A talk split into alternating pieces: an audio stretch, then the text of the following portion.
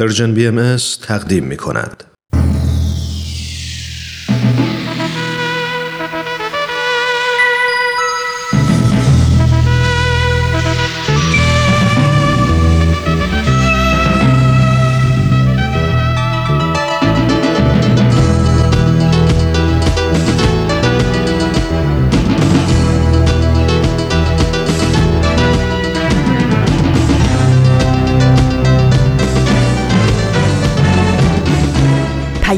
دوست، برنامه‌ای برای تفاهم و پیوند دلها.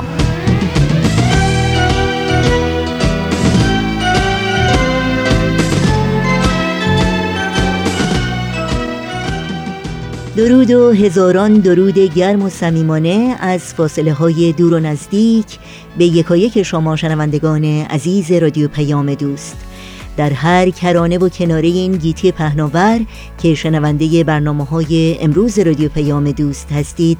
امیدواریم خوب و خوش باشید و با دلی پر از امید اوقاتتون رو سپری کنید.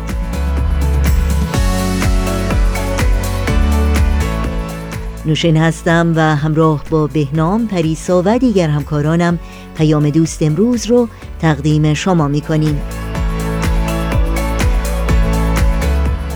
شنبه 20 مهر ماه از پاییز 1398 خورشیدی برابر با 12 ماه اکتبر 2019 میلادی رو درگاه شمار ورق میزنیم و برنامه‌های این پیام دوست شامل چشمه خورشید، نمایش نسیم عشق و کلمات مکنونه خواهد بود که امیدواریم با این بخش‌ها همراهی کنید و از شنیدن برنامه‌ها لذت ببرید.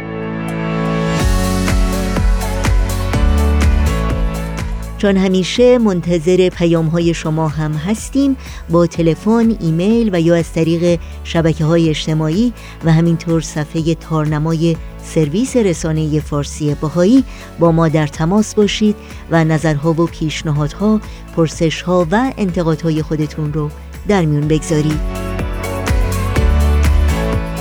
آدرس وبسایت ما هست www.persianbahaimedia.org.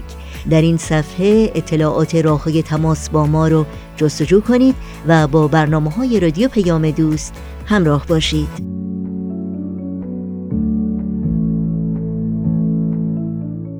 در شبکه‌های اجتماعی هم میتونید برنامه‌های ما رو دنبال بکنید و در کانال تلگرام با آدرس @persianbmscontact با ما در تماس باشید.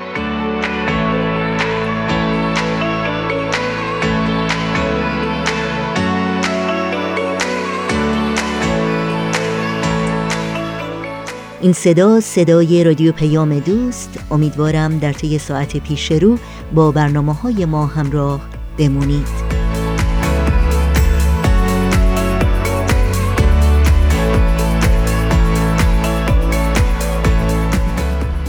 شنوندگان عزیز، اگر آماده هستید اولین برنامه امروز رادیو پیام دوست رو با هم بشنویم که بخش تازه‌ای است از مجموعه چشمه خورشید که به مناسبت 200مین سالگرد تولد حضرت باب، بنیانگذار آیین بابی و مبشر آیین بهائی تهیه شده.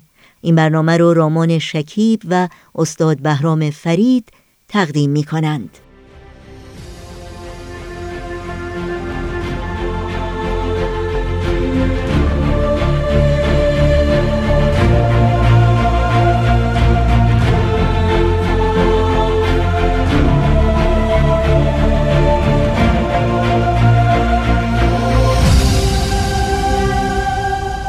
چشمه خورشید، نگاهی به آثار حضرت باب.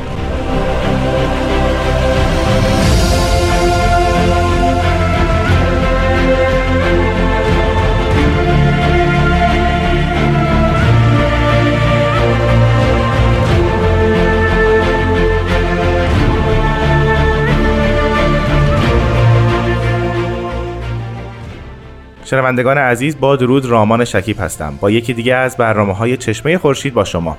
امروز هم در خدمت جناب استاد بهرام فرید هستیم و با ایشون راجع به آثار حضرت باب صحبت می‌کنیم. با ما همراه باشید.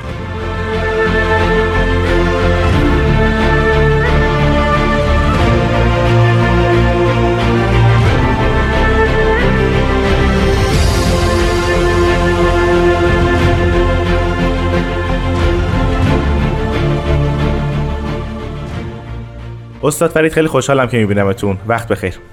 وقت شما و مستمعان عزیز هم بخیر و بسیار خوشحالم که یک بار دیگه به این موضوع میپردازیم. خواهش میکنم. فکر میکنم حالا با توجه به جلساتی که گذشت از امروز به بررسی آثار حضرت باب پس از اظهار امر یا همون بعثتشون میپردازیم و به نظرم اولین اثر و مهمترین اثری که در این دوره میشه راجعش صحبت کرد قیوم الاسما هست. کاملا درسته، بله. و قیوم الاسما یا همون تفسیر سوره یوسف، بله، به این جهت متفاوته از کلیه آثار وحیانی که در همه ادیان نوشته شده و اون به این خاطره که شاید قرآن، انجیل و حتی کتاب اقدس زمان دقیق نزولشون معلوم نباشه، بله. اما این اثر تنها اثر وحیانی و الهی است که حتی ما میتونیم به جرئت بگیم که نه تنها زمان دقیقش معلومه، حتی میشه با اندکی احتمال ساعت نزول این اثر رو هم مشخص کرد. از این جهت پس از همینجا شروع کنیم. بله، از همین جهت بعد گفت که استثنایی ترین کتاب خداست که در این سلسله ظهورات دین ادیان الهی نازل شده و این وجه امتیاز و مهمترین وجه امتیاز این اثر هست. خب قبل از اینکه راجع به خود حالا اثر صحبت کنیم، این تاریخ نزول قیوم الاسما چه زمانی بوده؟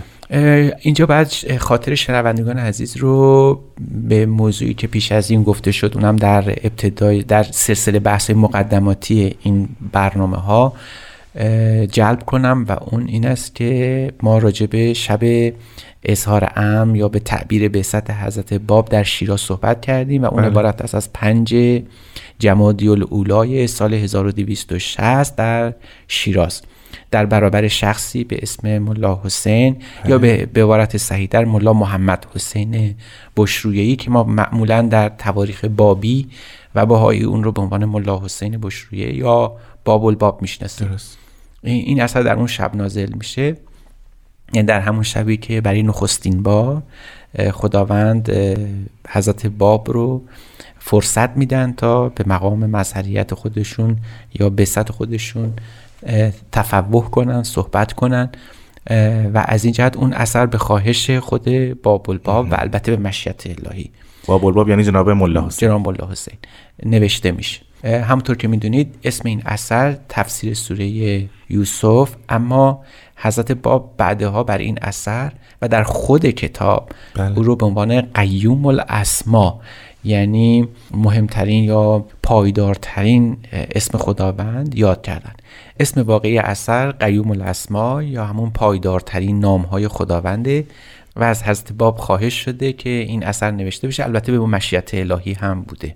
چند تا سوال اینجا پیش میاد. اول اینکه چطور جناب ملا حسین این مطلب رو سوال میکنن، یعنی تفسیری از سوره یوسف میخوان از حضرت باب، و اینکه چطور یک فردی در برشی از تاریخ از پیامبر سوال میپرسه. بله، قسمت اول سوال این است که چرا ملا حسین از حضرت باب اون شب این استفسار میکنه، بله، خواهش تفسیر نزول اثر میکنه. به این خاطر بوده که ملا حسین شاگرد سید کاظم رشتی است و مدت مدیدی در محضر او بوده و برخی از نوشته های خود جناب سید کاظم رشتی در خطاب به ملا حسین نوشته میشه و این طبیعی است شاگردان سید کاظم رشتی از او خواهش بکنن جواب سوالاشون رو بده و ملا حسین هم در یکی از این موارد از سید کاظم سوال میکنه که اگر میشه این سوره یوسف رو براشون شرح یا تفسیر کنه.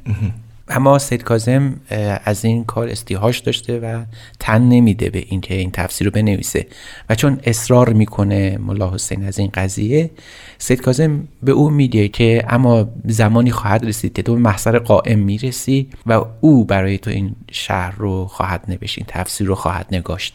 از این رو وقتی ملا حسین در اون شعر به حضور حضرت باب رسیده و میفهمه که حضرت باب عنوان مظهریت یا قائمیت اون موعود اسلامی رو دارن، یاد این میفته که الان باید این خواهش رو از او بکنه و این استفسار از حضرت اعلی میکنه. میگه چون خواهش کردم از سید کاظم چنین وعده‌ای داده، خواهش میکنم که این اثر نوشته بشه. پس در ذهن ملا حسین یه جوری دلیلی بر نبوت و قائمیت و حالا مظهریت حضرت باب بوده. همینطوره یعنی بنا به وعده الهی اینطور بعد نازل میشده. از طرف دیگه سوال دیگر شما این بود که چطور اصلا فردی در محضر پیامبر خدا این سوال میکنه. بله، میدانید که قبول دعوت حضرت باب توسط جناب باب الباب یا ملا حسین به راحتی انجام نشده و اون حتی میگویند در تاریخ ثبت شده که او یه دفترچی از سوالات داشته که باید علامت حقانیت قائم بوده، اگر میتونسته این سوالا رو جواب بده یکی از دلایل نبوت او بوده و حضرت باب اجازه داده بودن به او که این سوالا رو مطرح کنه. و این خیلی جالبه، انگار یک سری برگه سوالات جلوی یک فردی میذارن و برای اثبات دعوی او از او میخوان که به این سوالات جواب بده و بله. اون هم پیامبره. بله، و این شاید از یک سو دردناکترین قسمت نبوت الهی باشه، بله. از یک سو دیگه میشه به نوعی شناخت جامعه یا روند تکاملی ادیان رو هم در نظر گرفت که این ظهور از این پس جهان در گروه فهم و عقلانیت و این هاست دیگه. از حضرت رسول خدا پیامبر الهی دعوی معجزه کردن، شق القمر کردن یا اینکه مرده زنده کردن و اینها بهتره که نرود، یا این انتظار از اونها انتظار بیهوده است. بله. جهان زبان و تکلم و صحبت و عقلانیت و اندیشه است.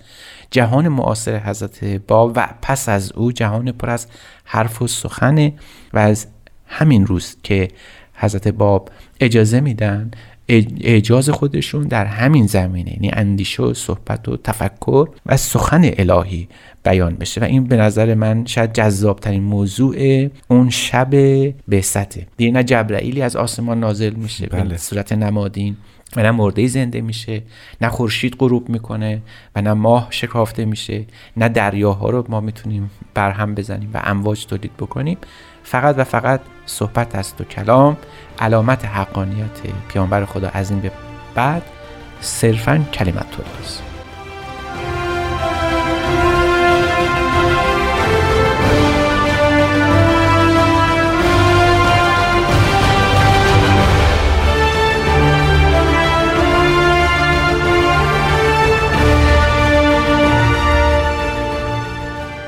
شنوندگان عزیز، شما به برنامه چشمه خورشید گوش میدید.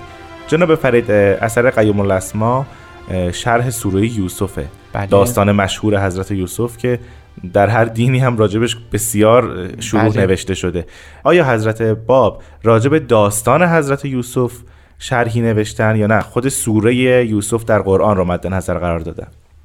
در حقیقت باید گفت که بینابینه، یعنی از یک طرف خود شاکله اثر در قرآن محل توجه و جهت ساختار و فرم مد نظر حضرت باب هست، بعدن اشاره خواهیم کرد، اما جهت محتوا بسیار فاصله داره و پر از نکته هایی است که شاید بسیاری از اون نکته ها مربوط به خود داستان نشه، یعنی حالت معمایی اثر همچنان حفظ میمونه. یعنی ما دائما وقتی اثر رو میخونیم در این تضاد یا تناقض گرفتار میشیم که بخشی از تفسیر حضرت باب مربوط میشه به خود داستان یوسف، بله. اما بخش بیشترش مربوط میشه به حرفهای اصلی خود حضرت باب که اصلا در سوره یوسف شاید اصلا مطرح نشده باشه. پس هر دوست از این رو خواننده اثر باید متوجه باشه که درسته که در قید تفسیر قرار داره، درسته که در بند تفسیر گرفتار اومده، بله.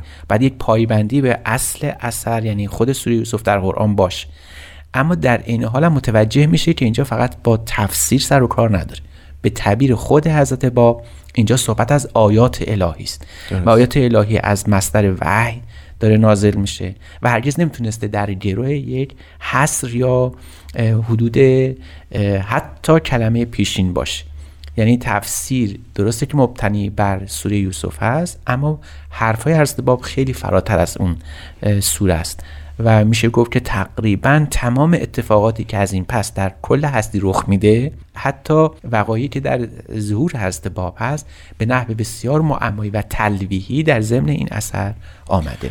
راجب آثاری که پیش از اظهار امر یا بعثت حضرت باب راجبش صحبت میکردیم، یه موضوعی که توی اونها مشترک بود و خیلی پررنگ بود مظهر ظهور و مظهریت او بود. درست. آیا در این شرح هم در شرح قیوم الاسما ما شاهد این مطلب هستیم که مظهریت و مظهر ظهور جدیدی ظاهر شده؟ در این هیچ تردیدی نیست. نه تنها تنها این بلکه در خود اثر صحبت از حضرت بهاءالله یعنی ظهور بعدی هم هست. یعنی در خود اثر ما میتونیم هم نام و نشان و مقام و مرتبت حضرت باب رو سراغ بگیریم، هم به نحو بسیار تلبیحی گاهی اوقات خیلی روشن حتی به نام از شخصیتی که در بعد از او خواهد اومد. و اتفاقا در قید حیات هم هست و حضرت باب به نحو عجیبی در مکالمه با این شخصیت به سر میبرن. توی اثر میشه جلوه‌های بسیار زیادی رو دید.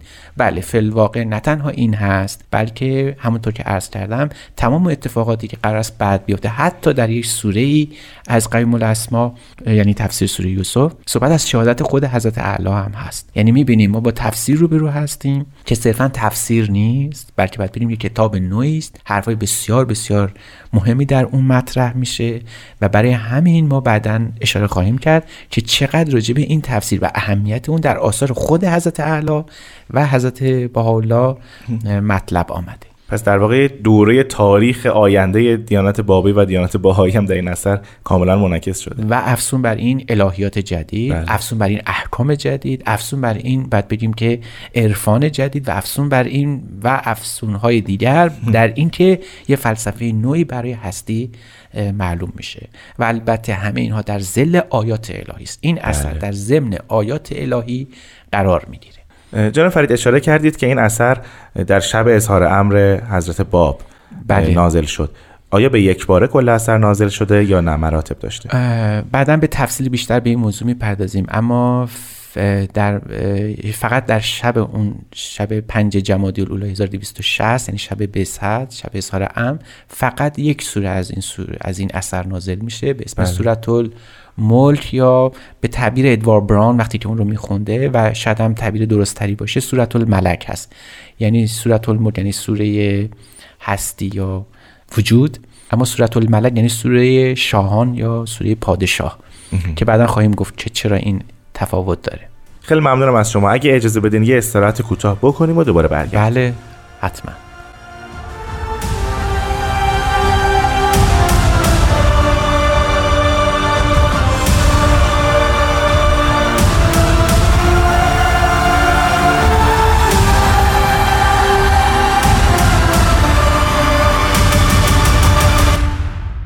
شنوندگان عزیز به برنامه چشمه خورشید گوش میدید که در ضمن اون ما داریم راجع به یکی از آثار حضرت باب به نام قیوم الاسما صحبت میکنیم. استاد فرید فرمودین که بخش اول این اثر در همون شب اظهار امر نازل شد.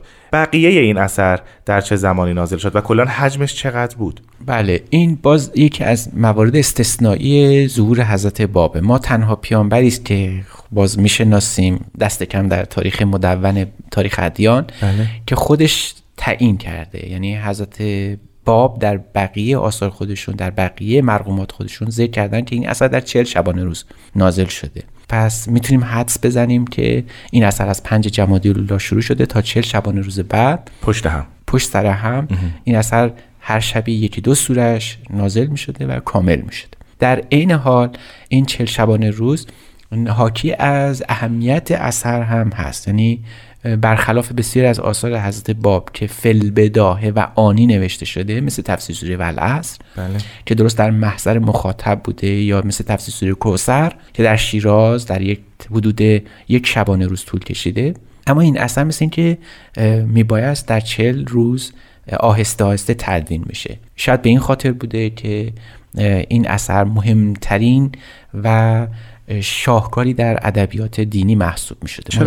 چرا 40 شبانه روز؟ خود حضرت باب بعدها به این نکته اشاراتی دارن. مثلا راجع به ایام چله نشینی که در تصوف اسلامی بسیار مهمه، بله. و اینکه حضرت موسی در 30 شبانه روز رفته بود در کوه طور و منتظر وحی الهی بود و احکامی که از شریعت نازل میشه، اما چون کار تمام نشده بود 10 شبانه روز دیگر به تعبیر قرآن و اتممناه به اشر یعنی 10 شبانه روز دیگر رو اضافه کردیم که به 40 برسه و اون 40 شبانه روز تکمیل وحی الهی است. شاید این نکات مؤثر بوده و یه وجه شباهتی یا یک تذکره‌ای باشه برای مخاطب اثر که بدون اینجا صحبت از کوه طور، هست، صحبت از موسی پیامبر هست، صحبت از تکمیل وحی هست و اینها یادآوری میکنه به ما که بدانیم حضرت باب، شاید اون داستان حضرت موسی، افزون بر این که خیلی حالت تاریخی داره اما وقوع استعاره یا تلویحی هم داره. هر پیامبری در خودش یک موسی محسوب میشه که در کوه طور هست و تجلی خداوند رو میبینه. و عجیب اینه که در خود اثر بارها به این قصه کوه طور، صحرای سینا، حضرت موسی، 40 شبانه روز اشاره شده. آیا در شب‌های متوالی که بخش‌های مختلف این اثر نازل شد، اسم‌های متفاوتی دارن و اصولا تقسیم بندی مثلا سورة الملك یا سورة الملك بر چه اساسی بود؟ بر خود سوره قرآنی؟ حضرت باب این اثر در 40 شبانه روز نازل میکنن. احتمالا هر شب یک یا دو یا سه سوره نازل شده به همراه تکمیل حروف حی.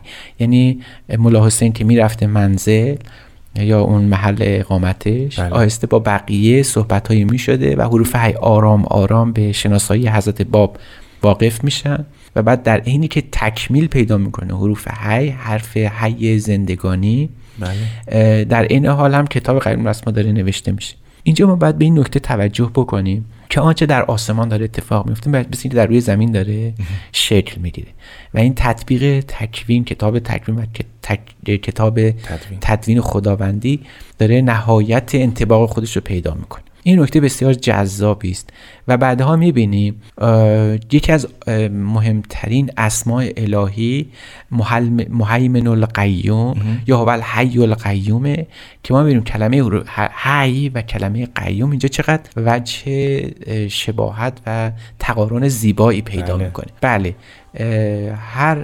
هر سوره از این اثر احتمالاً به همین خاطر نام خاصی هم پیدا میکنه.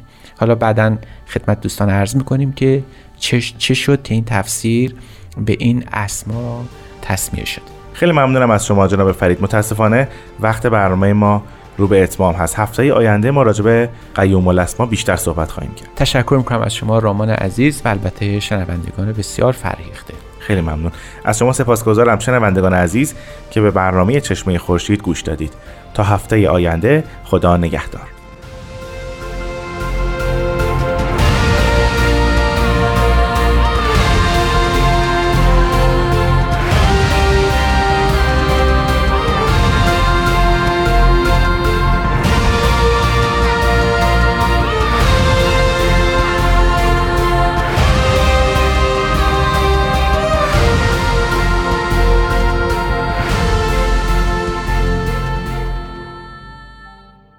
شنوندگان خوب رادیو پیام دوست هستید و با برنامه از مجموعه چشمه خورشید همراه بودید که امیدوارم لذت بردید و حالا با هم به قطعه موسیقی گوش کنیم و پیام دوست امروز رو ادامه بدیم.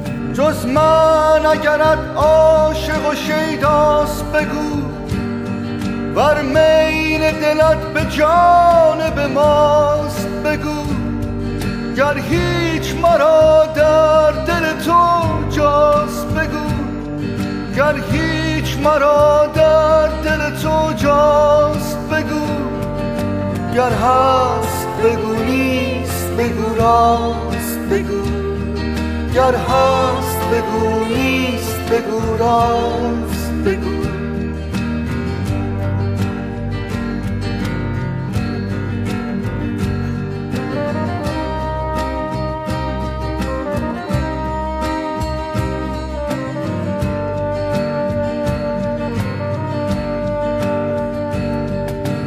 هیچ تو را میل سوی ماست بگو، ورنه که رهی عاشق و تنهاست بگو، مانند تو هم در دو جهان کیست بگو، آن کیست که بی امید تو زیست بگو، گر هست بگو نیست بگو راست بگو، گر هست بگو نیست بگو راست بگو.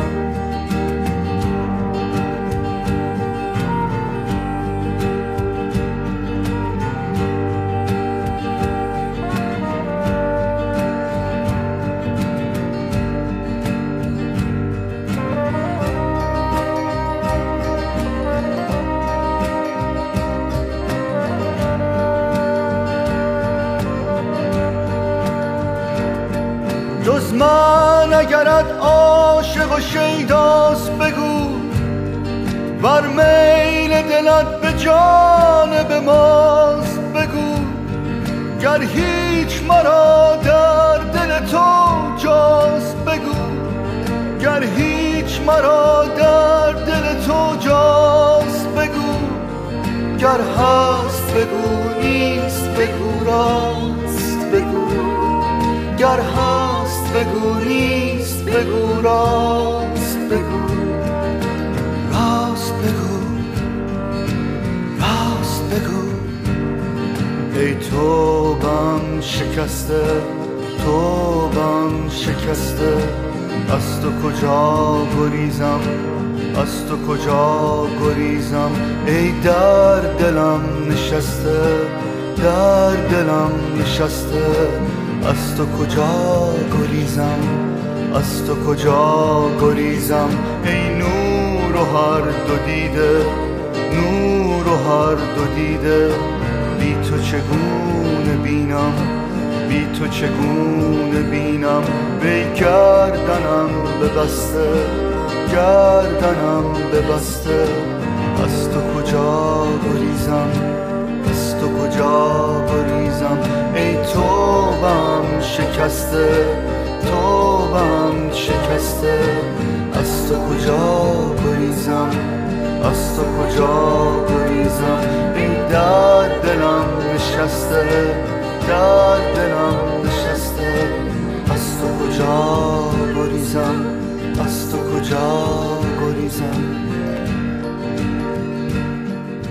در این بخش از برنامه‌های امروز رادیو پیام دوست با شما شنوندگان عزیز به بخش تازه‌ای از مجموعه نسیم عشق گوش می‌کنیم. مجموعه‌ای که گروه نمایش رادیو پیام دوست به مناسبت 200مین سالروز تولد حضرت باب، بنیانگذار آیین بابی و مبشر آیین بهائی تهیه و اجرا می‌کنند. با هم بشنویم.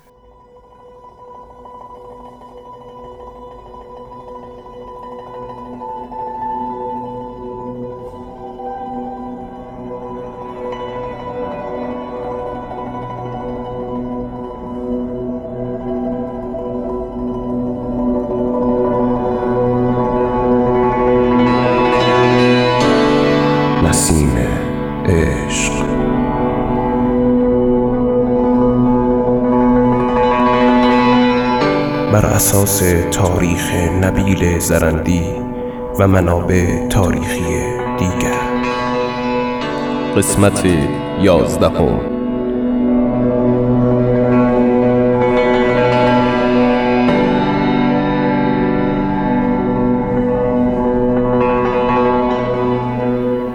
چند روز بعد از اعتکاف بود که جناب ملا علی بستامی از شاگردان برجسته سید کاظم رشتی به مسجد کوفه رسیدند. الله اکبر الله اکبر الله اکبر الله، سبحان الله سبحان الله سبحان الله سبحان الله سبحان الله سبحان الله. اینها کیستند؟ جناب ملا حسین بشرویه‌ای به اعتکاف نشسته است و به ریاضتی سخت مشغول است. به راستی که در این لحظات سخت جز عبادت چیز دیگری نمیتواند قوای روحانی ما را افزایش دهد. ما از همه چیز گذشتیم و در جستجوی موعود ترک دنیا نمودیم. من نیز به جنب جناب ملا حسین می‌پیوندم. هر کسی که نیتی دارد و مایل است در این فریضه شرکت کند می‌تواند ما را در این سیر و سلوک همراهی نماید. جناب ملا علی بستامی، خدایا سر عجیبی در شیراز است. روایات مختلف اشاره به تولد حضرت قائم در شیراز می‌کند. آیا اینها نشانه هستند که برایم میفرستی؟ خداوندا، این بنده گناهکارت را از درگاهت دور نساز. مرا به شرف لقای قائم موعود برسان.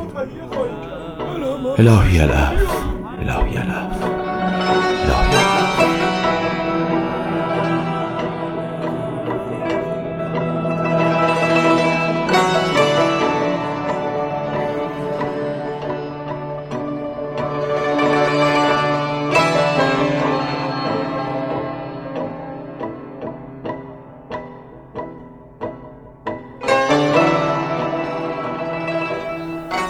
بدین ترتیب مسجد کوفه محل عبادت تعدادی از جویندگان حقیقت شد، مسجدی که شیخ احمد احسایی به کرات در آثار خود از آن به عنوان محل رجعت اولیا در ایام موعود اشاره کرده است.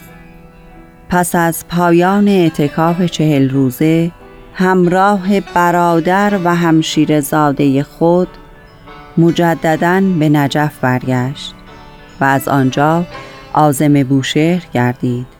در بوشهر نفحه لطیفه غیبی به مشامش رسید، زیرا در این شهر محبوب عالمیان چندی متوقف و به تجارت مشغول بودند. این نفحه عشق مشام جان ملا حسین را معطر ساخت.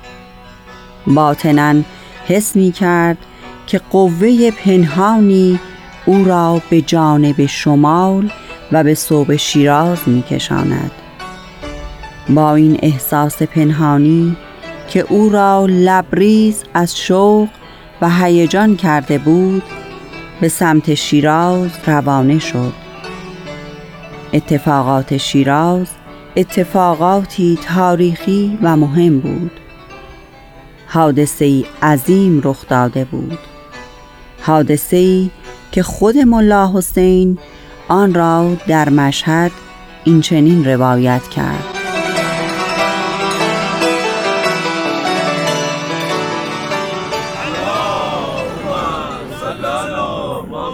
عجب بیاناتی فرمودند، تبارک الله.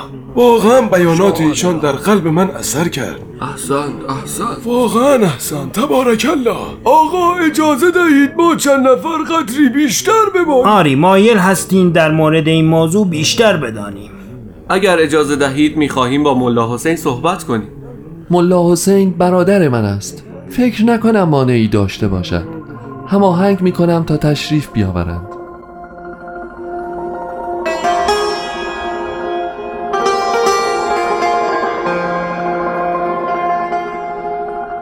برادر، تعدادی از مردم مشهد مایل هستند بیشتر در مورد این امر عظیم بدانند و میخواهند برایشان بیشتر صحبت کنید. حتما برویم، من هم مشتاق هستم تا آنها را زیارت کنم.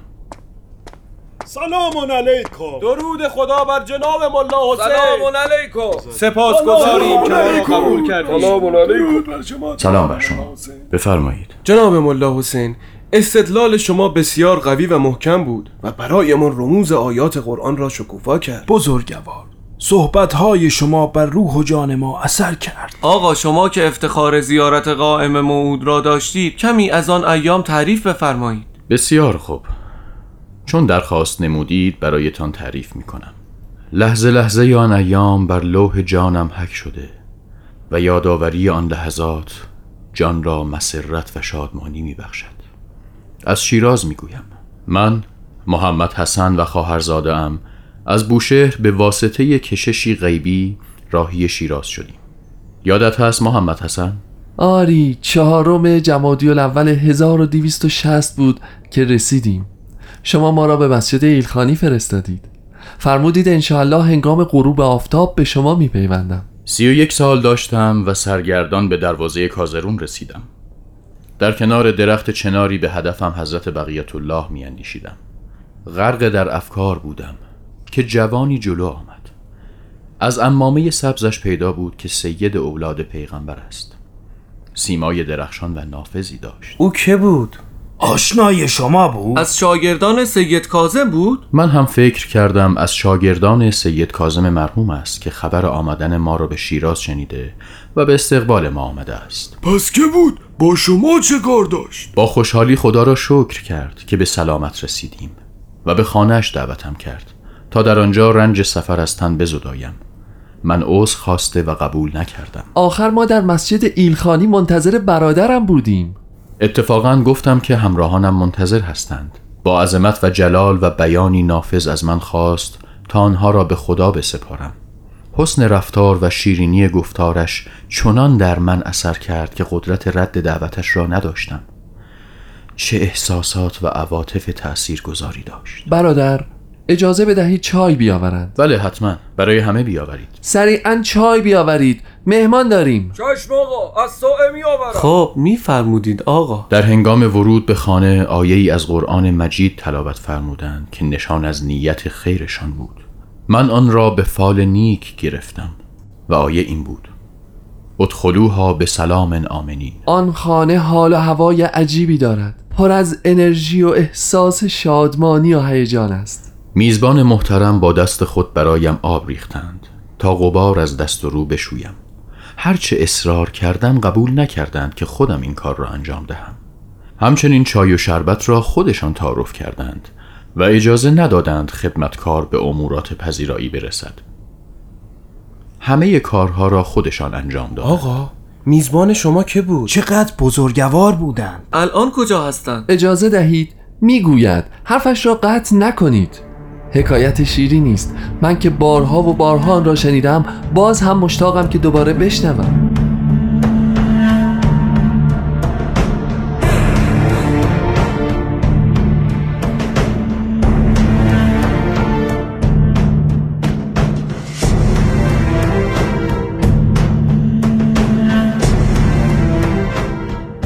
شنوندگان عزیز، به پایان قسمت دیگری از نمایشنامه رادیویی نسیم عشق رسیدیم.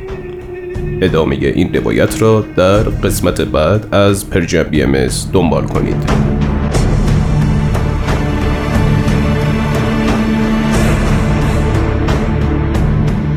نمایشی رو از مجموعه نسیم عشق با اجرای گروه نمایش رادیو پیام دوست شنیدید.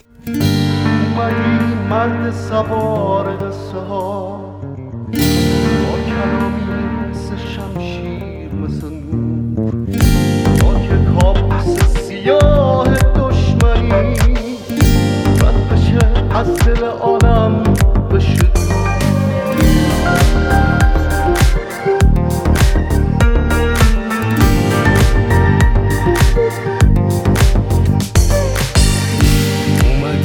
سوار که تو رو خیلی ها وقت سحر ندیدنت، خیلی ها پشت حجاب نفسشون گم شدن از خبر رسیدنت. توی آرامش دنیا، توی قرار اخیر، توی مژده جلوس پادشاه بی‌نظیر، تو به سرزمین تازه، توی دروازه نور، توی خالق مسیح، تو جاده های امور.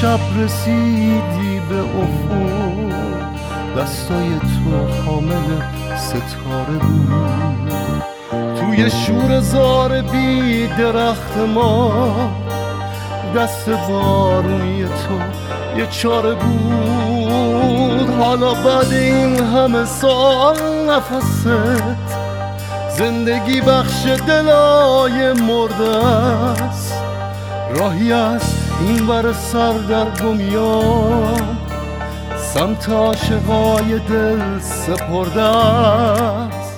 مجموعه کلمات مکنونه از آثار حضرت بهاءالله بنیانگذار آیین بهائی است که در قطعاتی کوتاه به زبانهای فارسی و عربی در بین سالهای 1857 تا 1858 میلادی نازل شده. این مجموعه حاوی مفاهیم عمیق روحانی و آموزه‌های اخلاقی است. از شما شنوندگان عزیز رادیو پیام دوست دعوت می‌کنم به بخش کوتاهی از این مجموعه گوش کنید.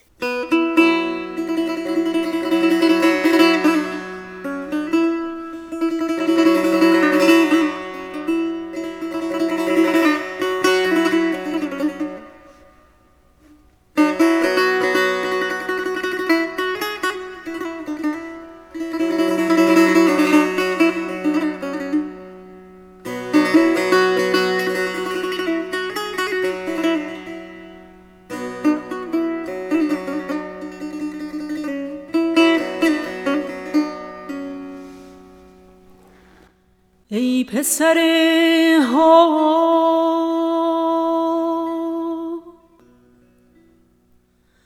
از تو تا رف رف امتناع غاب و صدره ارتفاعش قدمی فاصله قدم اول بردار و قدم دیگر بر عالم قدم گذار و در سرادق خود وارد شد. پس بشنان چه از قلم از نزول یاد.